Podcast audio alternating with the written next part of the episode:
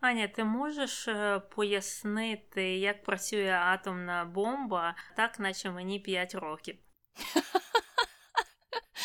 Зараз е, десь засміявся наш слухач е, інженер, якого я сьогодні питала. Будь ласка, поясни мені, як працюють певні реакції, наче мені три роки.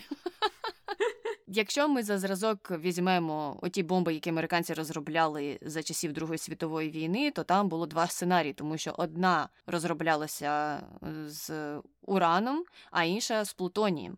І та, яка з ураном про неї мало говорять, тому що я так розумію, вони йшли по аналогії там ледь не від рушниць, від тих механізмів, які там працюють і вводять е, заряд в активний стан. А от з плутонієм було все важче, тому що вони з цим матеріалом до того не працювали, в них було мало досвіду, і в кінці кінців вони прийшли до того, що цей принцип, ну грубо кажучи, рушниці. І якщо я щось неправильно говорю, то фізики мені всі зараз е, напишіть обов'язково і скажіть про це. Але я продовжу, е, тому що я пояснюю що Тані, як наче їй 5 років, е, того все отак грубо досить.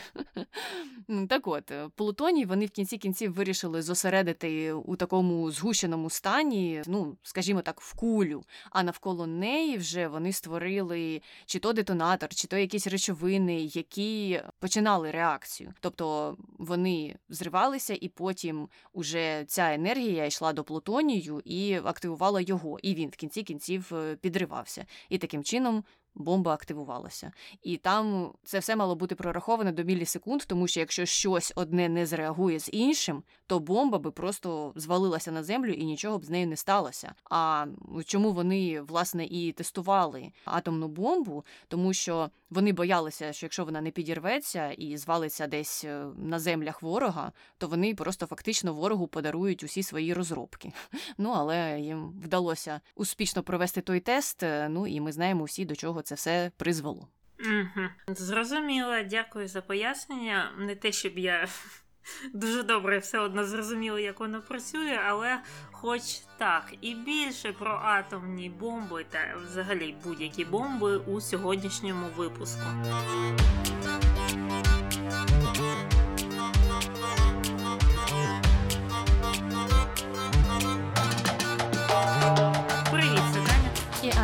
В ефірі подкаст «Не без гріха. Дискусії про відомих людей, їх досягнення та сумнівні вчинки. Сьогодні говоримо про Джуліуса Роберта Опенгаймера або Опенгеймера. Кому як зручніше. Мені зручніше Опенхаймера, тому я, мабуть, так буду говорити. Ну тоді давай почнемо одразу з того, що питають про нього в інтернеті. І одним з найпопулярніших питань було таке досить цікаве. Чому Опенгеймер вбив себе? Хм, Я думала, що він помер від хвороби. Я щось не знаю? Ну, я також знаю те, що він помер від е, раку легень або раку горла, але мені невідомо звідки пішли такі питання. Тобто я шукала, можливо, є якась конспірологія чи будь-яка інша інформація, але я нічого не знайшла. І там навіть люди питали поряд з цим питанням, які люди, які розробляли там бомби, якісь атомні, не атомні, хто з них покінчив життя самогубством, і ніхто з них не покінчив життя самогубством за інформацією, яка у нас є на сьогоднішній день. Так що так до кінця не зрозуміло, звідки ці питання. Може, люди думають, так як е, ну, ці люди займалися такою справою, яка в кінці кінців вбивала багато людей, то це мало призвести до того, що всі вони самі себе повбивають. Ну ну, ну ну. Ні, не сталося. Хоча, знаєш, можливо, можливо, це такий натяк на те, що Опенгаймер був курцем і він активно палив, і таким чином mm-hmm. він, виходить, сам себе вбив. Ось ми прийшли до істини. Ну, можливо, а ми переходимо до наступного питання: чи отримав Опенгеймер Нобелівську премію? Ні, не отримав, хоча був номінований, мені здається, кілька разів його номінували. І ще найцікавіше те, що якісь його розробки чи те, що він передрікав, станеться в майбутньому, дуже сильно впливали на людей, які його оточували. Ну, зрозуміло, що він крутився в колах науковців, і потім ці науковці писали роботи або робили дослідження які їх приводили до того, що вони отримували Нобелівську премію. А от Опенхаймер ніколи її так і не отримав. Угу. Ну і Нобелівську премію миру він точно ніколи б не отримав.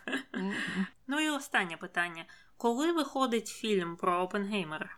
Мені здається, що він виходить наступного року, і я, до речі, його чекаю. Там дуже хороший акторський склад, і там буде Опенгаймера грати Кіліан Мерфі. Це той, що в Peaky Blinders. А ще там буде Емілі Блант, яка мені подобається, а ще Роберт Дауні Джуніор, який, мабуть, всім подобається. І тому тільки через це я думаю, фільм має бути хорошим. Угу.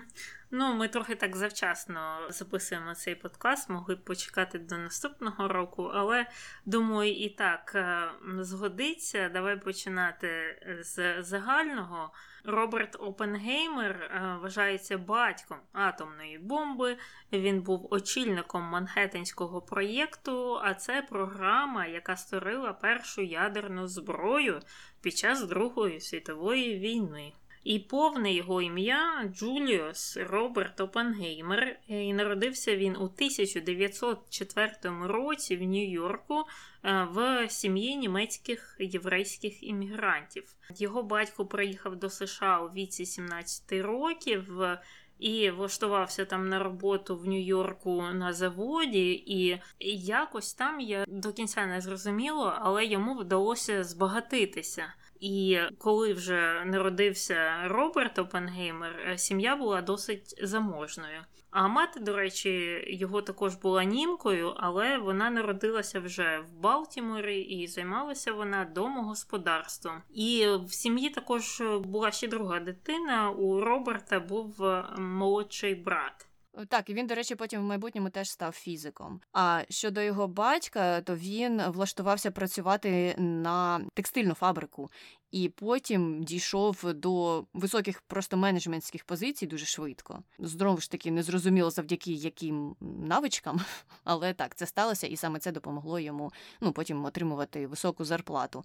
А мати ще цікавилася мистецтвом, сама малювала. І ось коли вони вже стали багатшими, то у них уже в колекції сімейній були картини і Ван Гога, і Пікассо. Ну тому тільки за рахунок цього ми можемо можемо зрозуміти, наскільки змінилася ну, їхня доля, їх достаток загалом. Але крім того, ще багатою цю сім'ю характеризувало те, що Роберта відправили до приватної школи в Нью-Йорку, і це була така школа, яка робила акцент на етиці, окрім вивчення звичайних предметів. Тобто їх вчили бути такими моральними, триматися свого слова, тримати взагалі все отак в порядку, чітко дотримуватися правил. І це була важлива складова навчання в цій школі, і його батько нібито притримувався таких принципів. І е, сам Роберт навчався дуже добре, і він навіть перестрибнув кілька класів, закінчив школу рано і закінчив її з усіма п'ятірками, і потім вступив до Гарварду. Там він вивчав фізику, математику, англійську, французьку історію, а ще почав цікавитися індійською філософією і західно-китайською філософією, і також писав вірші. До речі, вірші. Багато з тих віршів були досить еротичними, і там були якісь е, такі, ну, дивні натяки. Він колись написав вірша про дівчину, за якою він спостерігав у бібліотеці, яка читала якусь книжку. Він ось про це написав вірша, що він там хоче з нею піти на якесь побачення. Ну і там все так е, романтично сороміцько, трохи описано. Але загалом у нього друзів було мало, і він взагалі згадував, що тоді страждав на депресію через самотність, тому що ці соціальні навички в нього були досить погано розвинутими. Він був дуже успішний академічно, але друзів у нього було мало. І ще однією цікавою історією щодо його академічних успіхів або його хобі було те, що з дитинства він цікавився різними гірськими породами. Мінералогія його цікавила. От він все вивчав про камінці різного виду і настільки детально цим всім зацікавився, що почав спілкуватися із представниками мінералогічної спільноти, переписувався з ними довго, і вони його запросили на конференцію. Він туди приїхав, і це було ще до Гарварду. Він ще був тоді малий, 12 років йому було. Приїхав з батьком. Ну а ті представники, якісь е, теж е, дядьки дорослі, з якими він переписувався, підійшли до його батька і кажуть: Ой,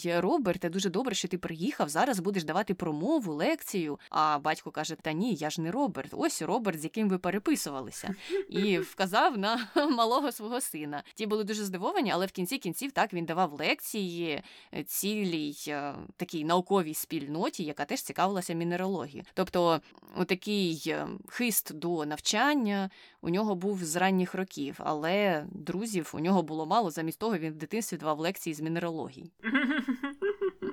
Ну, знаєш, мінералогія це цікавий предмет. Я його колись здавала, і наш екзамен заключався в тому, що перед нами лежало десь там 20 камінців, які приблизно однаково виглядають. І викладач вказував на якийсь з цих камінців і питав, як він називається, і ти мав е, визначити, що це таке. І там можна було його нюхати, можна було його облизувати, можна було використовувати такий спеціальний предмет, який вимірює їх е, м'якість, фактично, наскільки це м'який мінерал. І мені важко уявити скільки людей за все існування географічного факультету облизали ті камінці. Я теж подумала про те ж саме. Ти облизувала камінці тоді, Таню? Я пам'ятаю, коли ми готувалися, і коли ми були на лекціях і нам розповідали, які є властивості у цих різних мінералів, деякі з них е, є солонуватими. І так, так, я облизувала, бо там тільки декілька з них мають таку властивість, і якщо ти визначив, що вони солоні, то це там один з двох або один з трьох. А якщо ти там ще побачив якісь е, там блискучі вкраплення, то це також звужує коло, з якого ти можеш вгадати правильний мінерал. І ну, знаєш, це було досить е, незвично і цікаво. Зараз я правда все вже давно забула, і я б зараз в житті б не відрізнила одне від іншого. Хоча тоді я досить добре на цьому зналася. Зрозуміло, бачиш, щось спільне є з Опенхаймером. Може, ти і до Гарварду ходила, бо туди саме він вступив, і він його закінчив, закінчив дуже швидко. А після того, як отримав диплом, теж з відзнакою, то відправився до Англії і там вже вступив до Кембриджського університету, а саме до Кавендіської лабораторії, де почав свої атомні дослідження. А чому він відправився туди? Тому що на той час в Європі була саме зосереджена оця ця наукова спільнота. Він у тій лабораторії працював з купою відомих людей. Нею керував Нобелівський лауреат. Потім у нього керівником якоїсь наукової роботи була людина, яка першою винайшла таке поняття як електрон. Ну тобто можна зрозуміти, чому він хотів туди потрапити. І через рік після того, як він почав працювати і вчитися в тій лабораторії, він об'єднався з Максом Борном уже в Геттінгенському університеті, що в Німеччині, і там теж він зустрів багато видатних фізиків, е, наприклад, Нільса Бора, і там він вже почав займатися новим напрямком у фізиці це квантова фізика, тому що коли він навчався і працював в лабораторії, там була більш така прикладна фізика, і в ній він не був успішний. А от в теоретичній фізиці він якраз показував ну такі величезні успіхи, в ньому бачили потенціал. І тому він ось перейшов в інший університет, почав працювати з іншими колегами, і уже там написав 16 наукових статей за три роки. Ну що дуже багато, і багато з них е, цитуються дуже часто. Тому такий продуктивний активний період. І там отримав він вже ступінь доктора, а також розробив такий метод, який потім назвали методом Борна Опенхаймера, і це дуже важливий внесок у квантову молекулярну теорію. Ну я думаю, ми не будемо поясняти, в чому полягає метод Борна Опенгеймера. Бо я намагалася е, щось про це почитати, але ну, це ядерна фізика. І тут, е, мабуть, ні я, не ти е, не являємося спеціалістами в цій сфері. Але щодо цих 16 наукових е, статей за три роки, це гігантська, просто гігантська продуктивність. Я не знаю, що вважається нормою наразі в точних науках, але в соціальних науках, якщо ти за рік написав дві статті, то ти вже великий молодець. Бачиш, він е, так і йшов е, попереду усіх. І знаєш, е, щодо молекулярної теорії, мені здається, ми б могли щось там пояснювати, намагатися і дискутувати, а потім в кінці кінців вийшло так, що ми з тобою, не знаючи нічого, пояснили якусь інструкцію для нового девайсу чи нової іще теорії. Тому краще насправді про це нам не говорити, бо призведе до чогось нехорошого явно. Так, давай продовжувати з людиною, яка на цьому розумілася. Опенгеймер у 1929 році вирішив повернутися додому до Сполучених Штатів, тому що там він отримав посаду професора в Каліфорнійському технологічному університеті, де він, звісно, викладав фізику.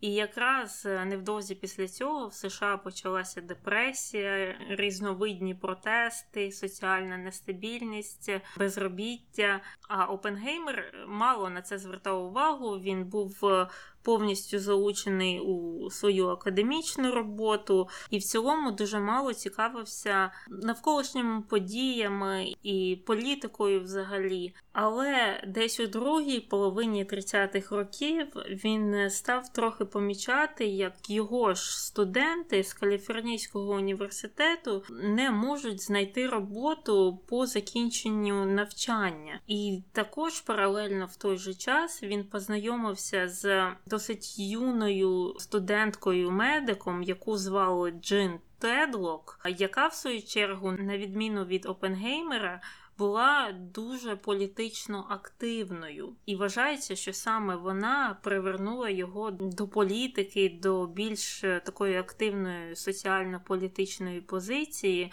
І спойлер-спойлер, Джин Тедлок також належала до комуністичної партії США у ті часи, і протягом деякого часу у неї і у Опенгеймера були романтичні стосунки. Ну і пару слів про те, що згадували про Опенгеймера як викладача. Початок у нього був жахливий через те, що він такий інтроверт, е, повністю неправлений в себе. Йому було важко налагодити контакт з студентами. Він не міг пояснити взагалі про що він говорить. І тут е, ситуацію погіршувало те, що частково те, що він навчав, було новою течією в фізиці. Оця от квантова фізика це було щось абсолютно нове. Мало хто про це знав, і він намагався щось про це пояснити. У нього мало що виходило, але згодом він трохи так набив собі руку, і вже студенти, які пізніше стали відвідувати його лекції, згадували його як такого харизматичного вчителя такого з цікавинкою, незвичного, але такого, який може надихнути. І там розповідали також студенти, як казала Аня, він дуже багато курив. Він завжди полив і вночі, і вдень. І також він дуже швидко писав на дошці. Він писав, писав, писав різні формули. Одразу це стирав і знову писав і стирав. У мене така ж сама вчителька була, до речі, з математики в школі. Тільки написала і одразу стерла. А от в іншій Русі у нього була цигарка. І іноді він плутав, він намагався написати цигаркою на дошці і курити крейду.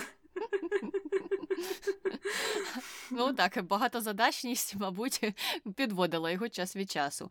Я теж читала цікаві статті з цього приводу, і ось якраз на початку, коли все було дуже складно, студенти розбивалися на пари. І один із них намагався писати отак швидко, швидко, швидко за ним все, що він пише, а інший слухав. А потім вони разом кооперували, щоб е, якось розібрати, що ж мав на увазі Опенхаймер. Тому що якщо ти робиш або одне, або інше, ти не розберешся в кінці кінців, що він хотів сказати, через те, що він іще ну так дуже тихо розмовляв і ну, повторював, бубнів під носа собі усі ці лекції. І дійсно, як ти сказала, вже потім е, він е, ну, покращив свою техніку, і студенти почали в ньому бачати навіть якусь харизму. А от Ота деталь, про яку ти казала щодо його неактивності, щодо того, що він ось тільки в 30-х побачив, що люди страждають від безробіття, якраз знову нас повертає до того, наскільки привілейованим він був, тому що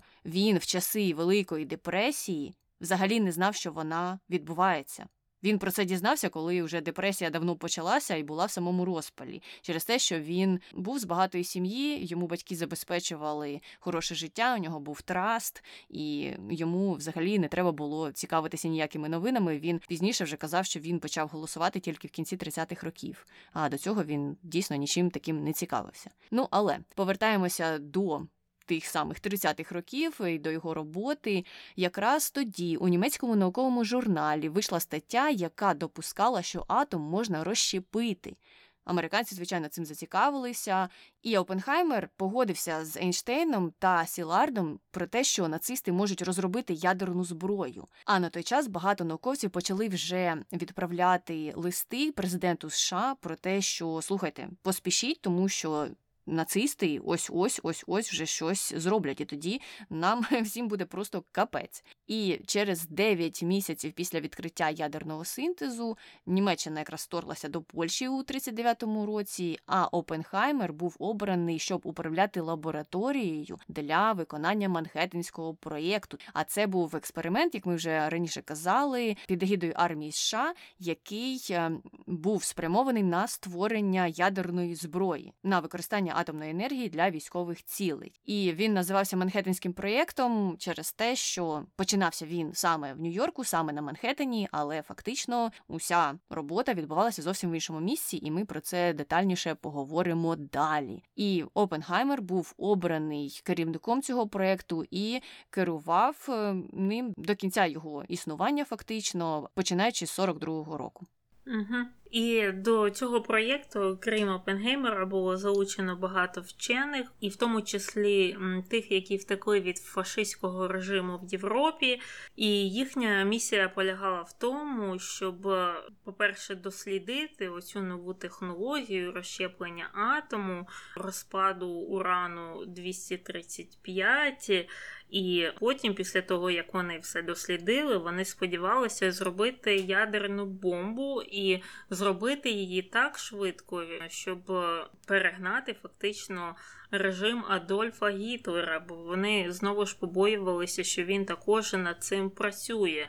І спочатку на цей проєкт було виділено досить мало грошей, навіть на ті часи це 6 тисяч доларів США. Але на той момент, коли робота над цим проєктом завершилася, бюджет вже становив 2 мільярди доларів США знову ж за курсом 1940-х років. І трохи згодом, тоді, у 45-му році, робота була вже над бомбою завершена, і перше випробування бомби було у пустелі в штаті Нью-Мексико. Там не так далеко від цієї долини Лос-Аламос, де вони побудували фактично окреме місто навколо цього манхеттенського проєкту, де і розробляли цю ядерну зброю. І, до речі, я знаю людину, яка нещодавно працювала там в Лос-Аламосі, якраз е, в тих же інституціях, які розробляли ядерну зброю. І ця людина також є фізиком.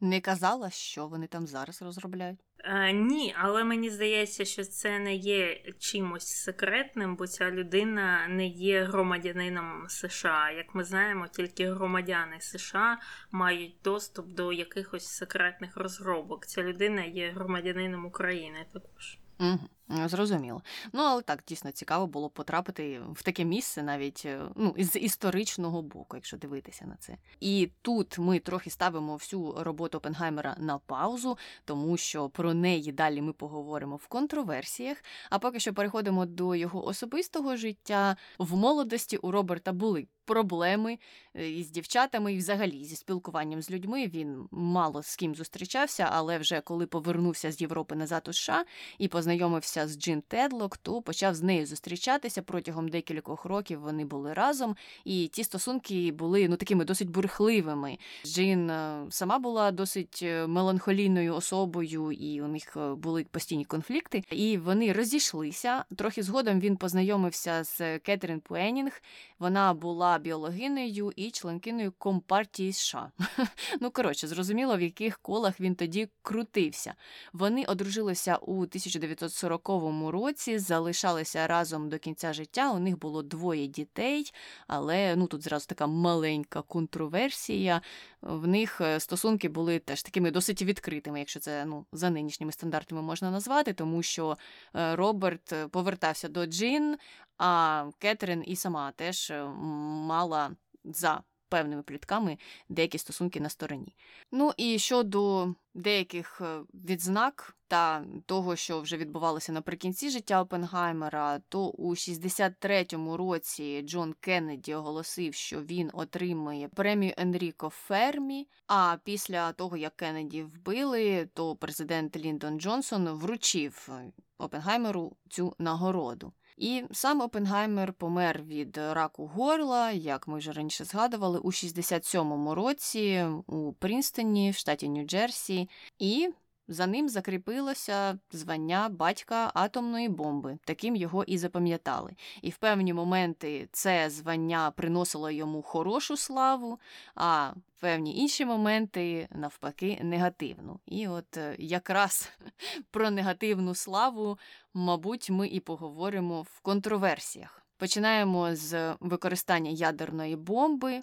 Коли Опенгаймера взяли на роботу в Манхеттенському проєкті, це для багатьох стало несподіванкою, тому що вважалося, що він ну не такий вже відомий вчений, і в нього була досить спірна репутація. Він крутився у таких біля комуністичних колах, але все ж таки представники військового сектору вважали, що він завдяки своїй такій ефективності і продуктивності якраз і може повести за собою оту команду. І пізніше дійсно відзначали його як хорошого менеджера, який зміг налаштувати цей процес е, створення ядерної бомби. Але під кінець завершення роботи над тією бомбою Опенгаймер раптом став вважати, що ну щось е, ми тут загралися, занадто потужну зброю створили, і ця зброя повинна використовуватися як інструмент стримування, а не як е, інструмент такої атаки.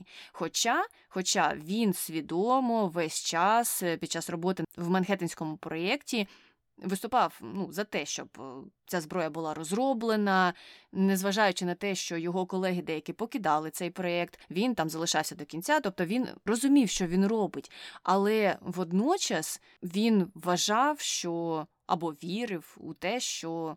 Ця зброя дійсно буде десь прибережена, лежати і не буде використовуватися як ну, зброя для нападу. Але керівництво Америки думало інакше, і вони вирішили продемонструвати, що може ця зброя, незважаючи на те, що в ході Манхеттенського проєкту були тести, які називалися Трініті, де якраз і тестувалася плутонієва бомба. І ну не знаю, мені здається, що весь світ міг зрозуміти, яка сила у тієї бомби є, і всі дійсно злякалися, побачивши це. Але американці вирішили інакше, тестів нам недостатньо, тому треба скинути бомби на Японію. Уже в 45-му році вони це виправдовували тим, що їх імператор не хотів капітулювати, тому зараз ми тобі, імператори, покажемо. Скинемо спочатку одну бомбу, ту, що менше, ту, що називалася маленький хлопчик, а потім скинемо іншу бомбу, яка називалася Товстунчик, а саме ту Плутонієву, яка ще більшою була, і. Точно, точно ти тоді капітулюєш. Ну, що в кінці кінців Японія і зробила, але Опенхаймер, в свою чергу, будучи задоволеним технічною стороною роботи, не був задоволений тим, скільки жертв було в ході цих атак. І в результаті він став виступати за міжнародне атомне роззброєння. Але, звичайно ж, Труман цю ідею зустрів холодно, тому що Труман взагалі там обома руками виступав за те, що ні, нам треба ще більше зброї створювати, і давайте ще створимо гідрогенну бомбу, і далі будемо працювати. Тобто він як пішов, пішов, поїхав. Його це чомусь так зацікавило, ця тема, що він просто не міг зупинитися з цією зброєю, е, тому Опенгаймера вже ніхто не слухав.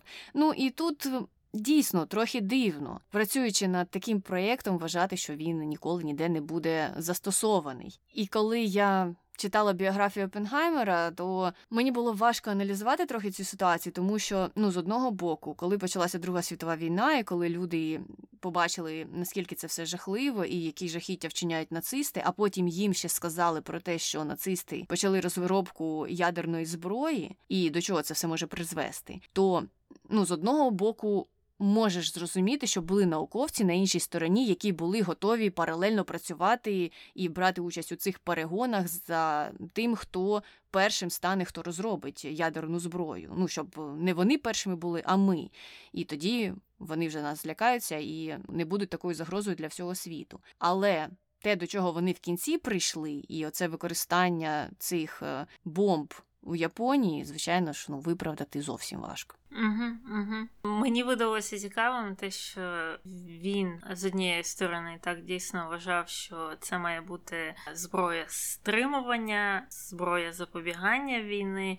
Е, з іншої сторони, він думав, так, нам треба показати спочатку, як вона працює, щоб люди всі по всьому світу побачили, яка вона жахлива, і що вона може зробити з усім живим. І потім, коли це сталося, він начебто здивувався від того, скільки людей в Японії постраждало від цієї бомби. Це досить наївно думати, що людина, яка розробляла це, яка знається на фізиці цього проєкту, не могла змоделювати потенційну кількість жертв і. З того, що я читала, він був особливо засмучений тим, що більшість людей, які постраждали від бомбардування Хіросими і Нагасакі, це були, звісно ж, цивільні люди. Ну і тут е, постає питання, наскільки він дійсно думав, що цього не станеться.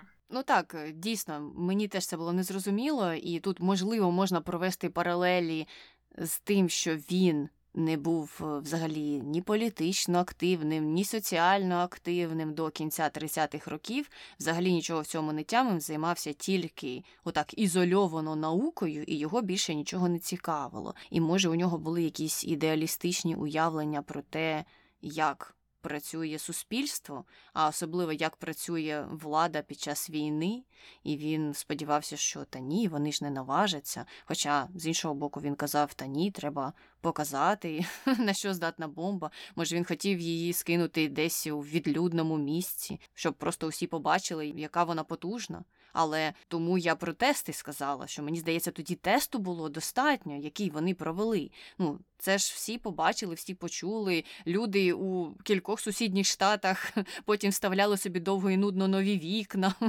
Мені здається, що цього було б достатньо. Але ні. Ну і відомо ж після того його фраза про те, як він цитував один стародавній твір про Бога вішну де він казав, що я є смерть. Ну і він нібито про себе так казав, що він створив бомбу, таку, яка може вбивати мільйони людей, е, і тепер він себе вважав теж смертю. Угу, угу. Ну і е, на цьому моменті ми можемо переходити до другої контроверсії. Така вона, мабуть, е, найцікавіша. І вона пов'язана з його, начебто, зв'язками з комуністами. І як ми вказували раніше, дійсно в оточенні Опенгеймера було достатньо людей, які були комуністами, які відкрито входили до компартії США. Вони це не приховували. І цими людьми, наприклад, була його дівчина Джин, а також його жінка Кетрін, і деякі з його друзів. У нього був там друг професор з Каліфорнійського технологічного інституту професор французької мови, наскільки я пам'ятаю, і він також був таким е, комуністом е, завзятим, і він з ними всіми багато спілкувався. І саме це наводило певну підозру на самого Опенгеймера, і багато людей при владі, людей з секретних служб мали певну підозру про те, що, можливо, і сам Опенгеймер є якимось там може не відкритим комуністом, хоча б якимось там латентним комуністом. І він викликав е, дійсно велику недовіру серед е, особливо високого військового начальства США. А так як він е, працював з таким дуже секретним проєктом, як атомна бомба, вони не могли допустити того, щоб ці розробки якимось чином переплили через океан і потрапили до Радянського Союзу. А так як е, у ті часи багато з членів компартії США підозрювали у шпигунстві. І це було не безпідставно. Дійсно, в компартії США було багато шпигунів, які працювали на Радянський Союз. Це дійсно правда, і є достатньо історії про це, як вони їх ловили і чим вони займалися. І, мабуть, в один день нам треба про когось з них записати окремий подкаст. І вони не хотіли допустити, щоб Опенгеймер був одним із них. І саме через це дуже довгий час вони насправді не хотіли його затверджувати на цю посаду голови Манхеттенського проєкту. І навіть після того, як вони його туди назначили, вони продовжували ретельно за ним слідкувати, вони слухали телефонні розмови його, і навіть його водій насправді був агентом ФБР, а не простим якимось водієм. Був такий рівень підозри. Ну і після того, як е, з розробкою атомної бомби було завершено, і сама війна закінчилася, Опенгеймера назначили головою Генерального консультативного комітету, який називався Комісія з атомної енергії.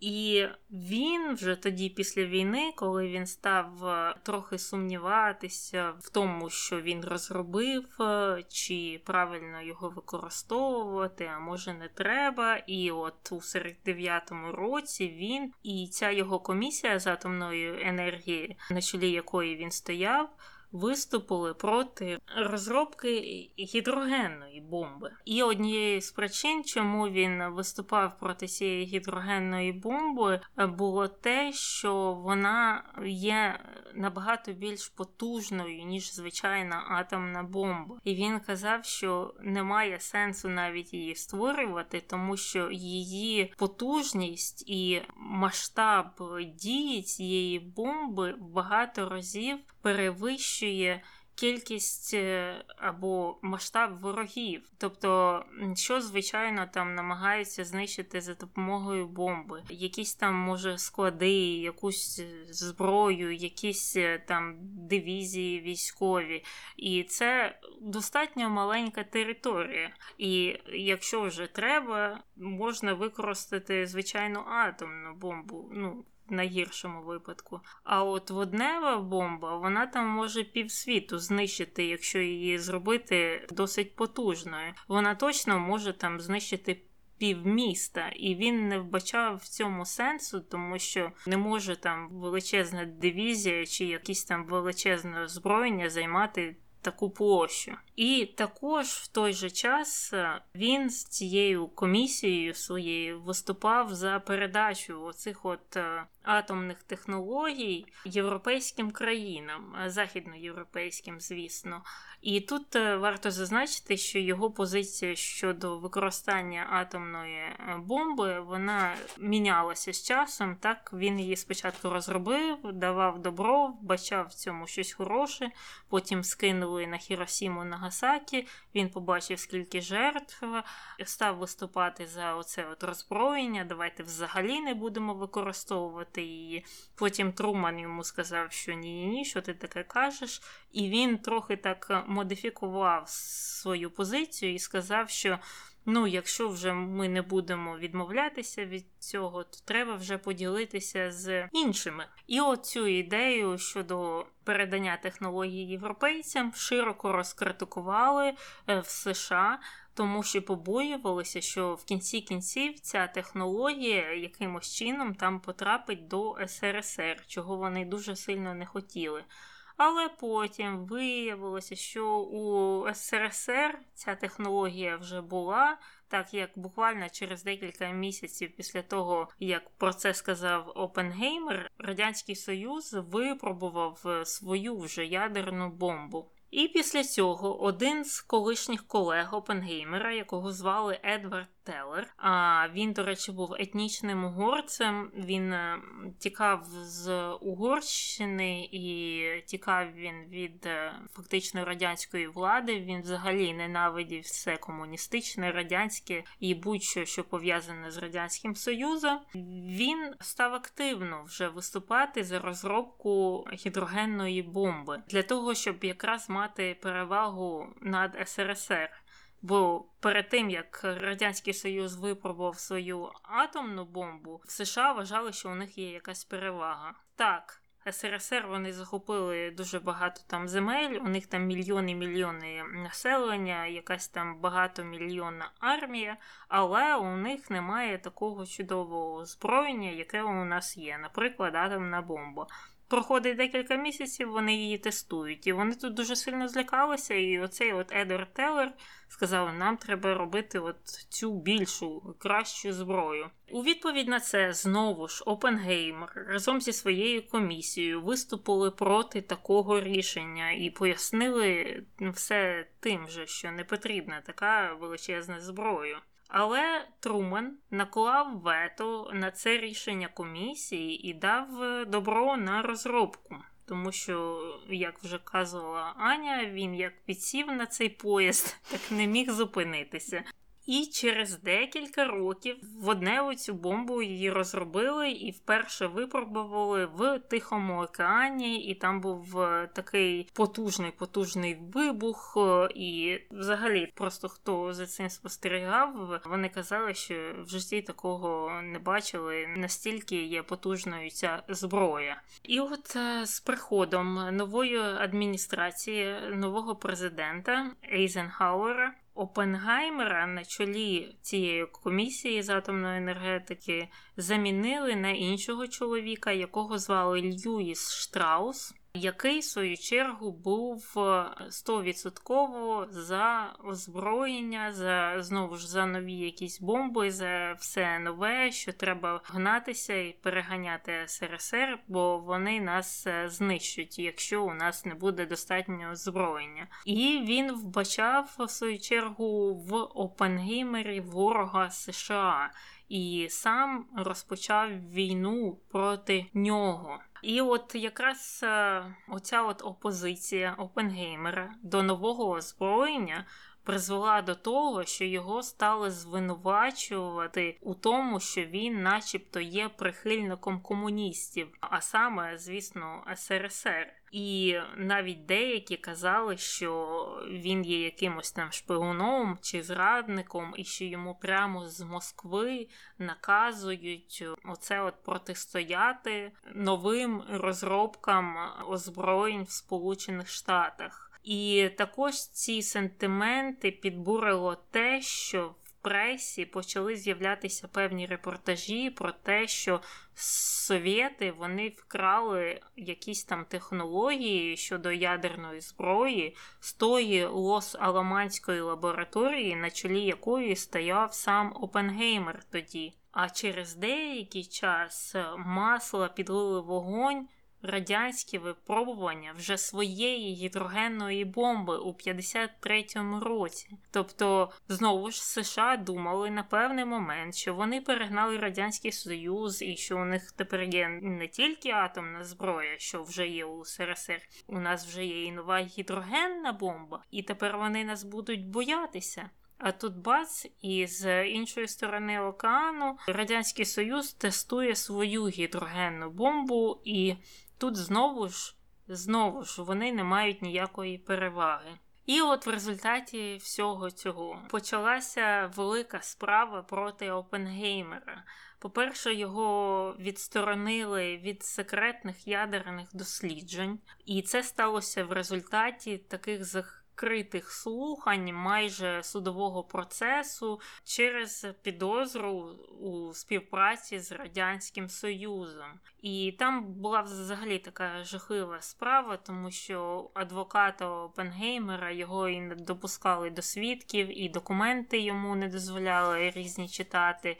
І в ході цієї справи були використані різні нелегальні прийоми. Наприклад, вони прослуховували телефони Опенгеймера без його відома. І в результаті було вирішено, що так, ми позбавляємо Опенгеймера доступу до секретної інформації через неблагонадійність. Вони вирішили, що він дійсно має якісь там зв'язки з комуністами, і через це йому вірити не треба. Опенгеймер, в свою чергу, подав е, після цього на апеляцію, але її швиденько відхилили.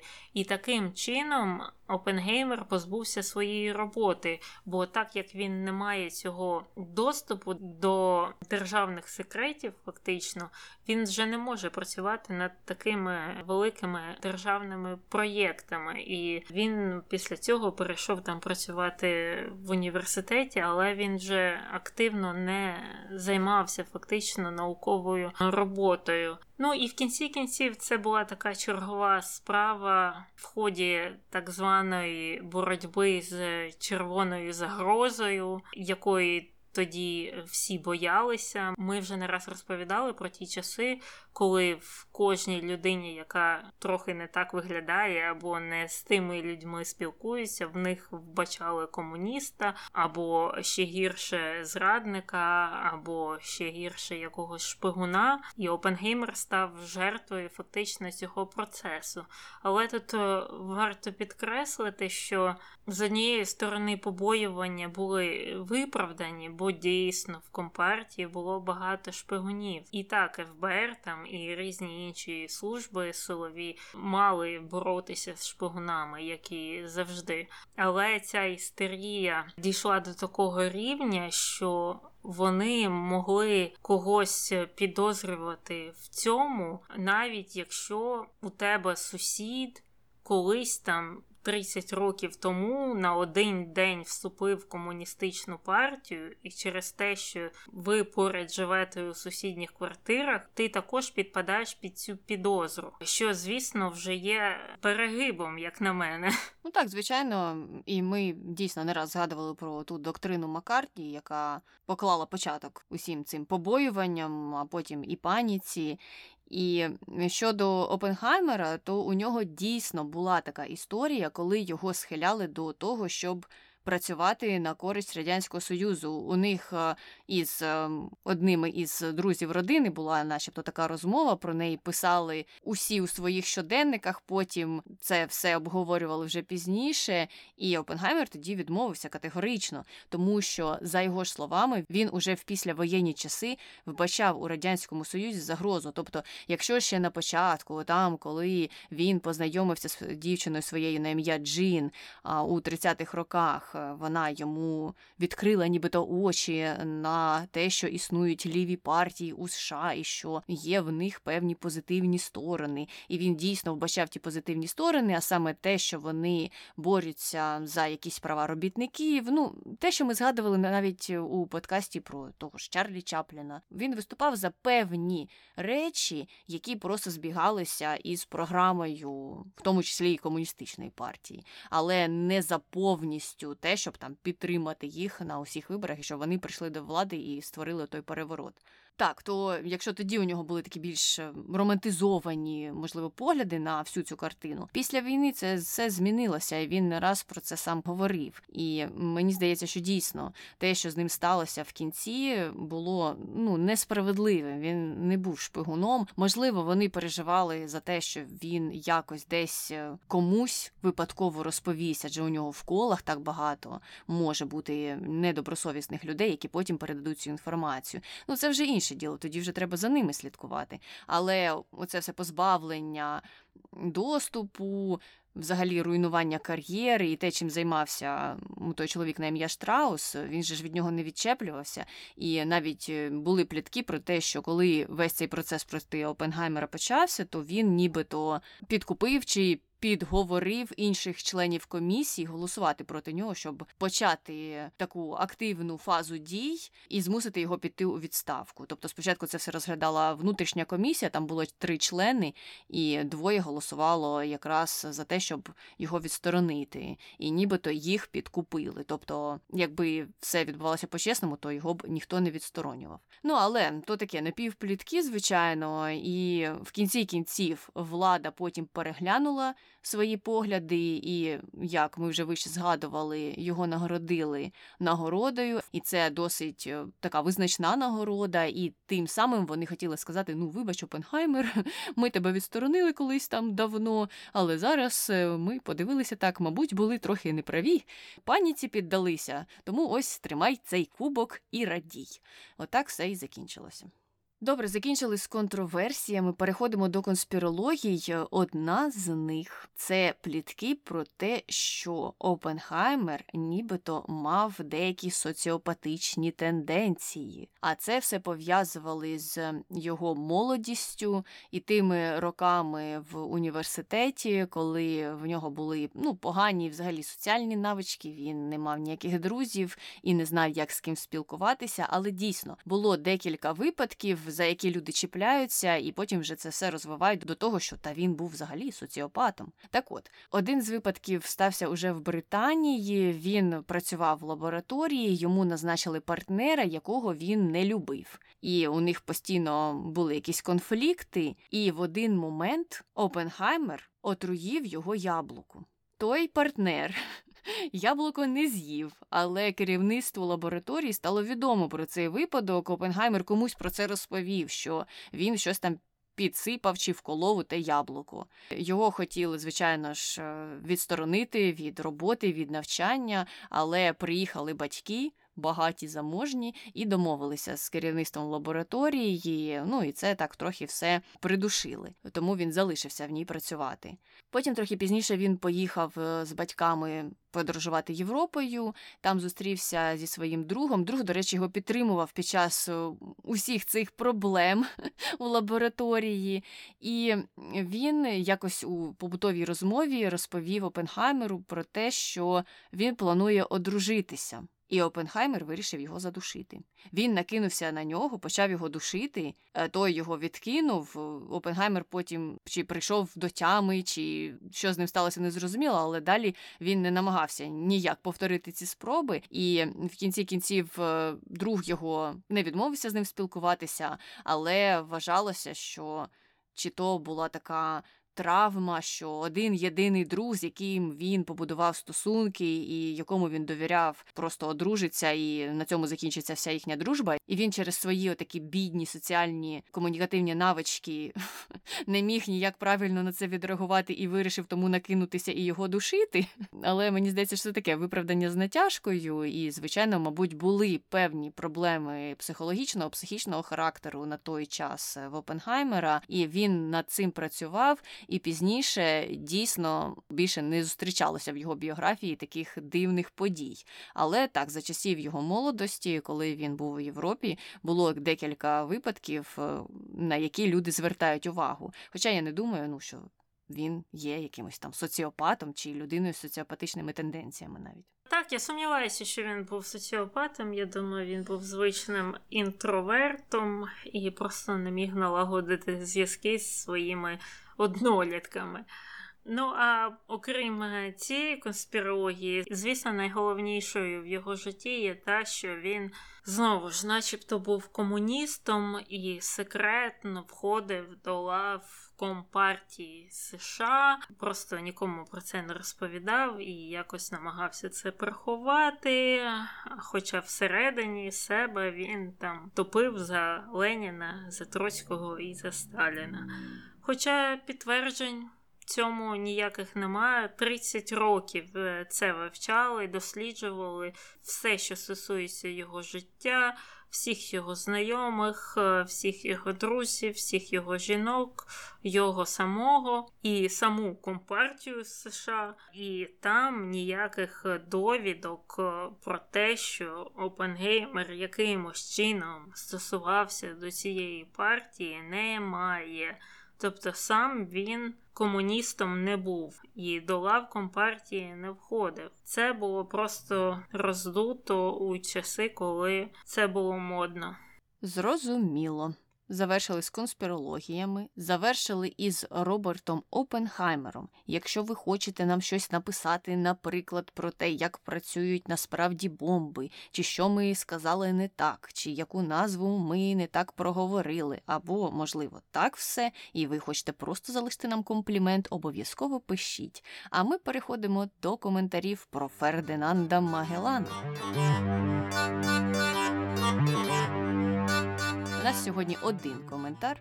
Цікаво, чому мореплавці страждали від голоду в подорожах. Вони ж завжди могли наловити риби в океані. Ой, я не знаю, як це взагалі це працює. Я не думаю, що це можна зробити з будь-якого човна. Так, це ж мають бути якісь спеціальні човни. Я не думаю, що з такого великого, високого човна можна просто скинути сітку і наловити рибу, або вудкою це робити. Я не впевнена, що це працює, і мені здається, це ж для цього треба зупинятися десь.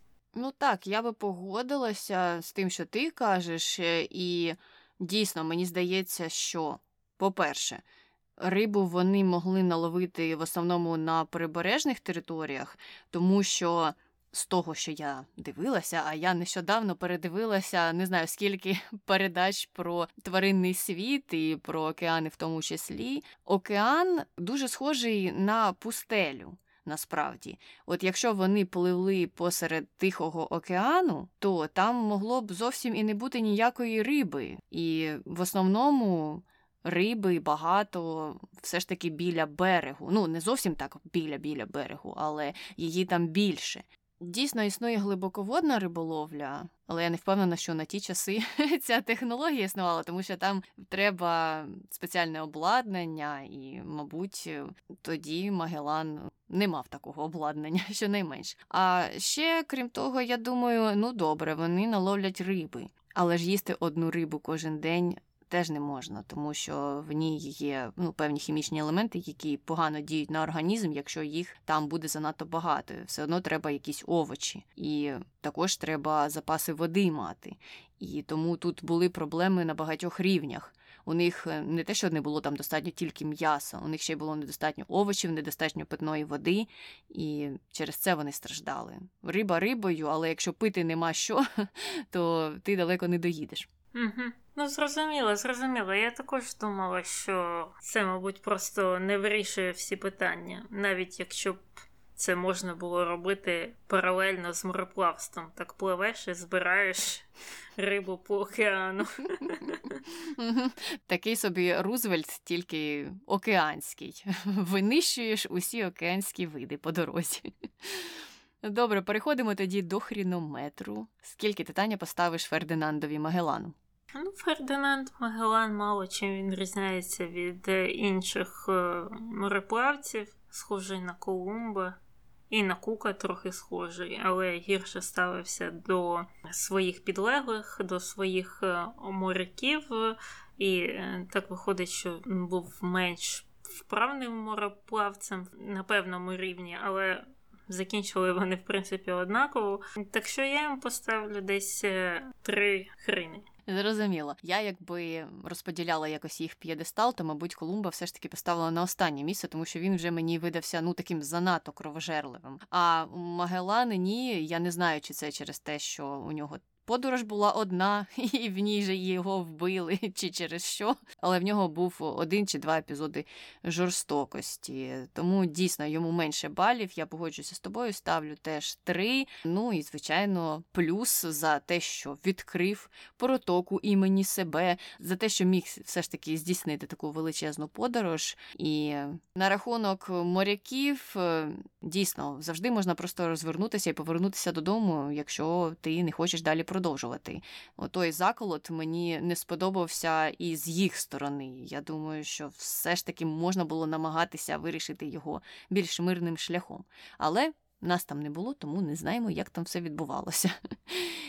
І на цьому моменті закінчуємо з Магеланом, закінчуємо з Опенхаймером. Обов'язково нам пишіть на пошту podcastnbg.gmail.com. Залишайте свої коментарі під нашими випусками на Ютубі, долучайтеся до нашого Патреону і там нам пишіть. А також розповідайте про нас усім своїм знайомим. Ну і не забувайте про відгуки. Їх можна залишити на Apple подкастах. Ну і на цьому все. З вами була Таня. І Аня, почуємося. Бувай! Я переговорю. Oh my goodness. А, Боже. Ти Таня сама винна, бо ти почала це все. І Я почала. Ну, ти ж спитала про бомбу. Е, Так, зараз. Бо тут uranium і plutonium, я щось не подумала, як це може перекладатися українською.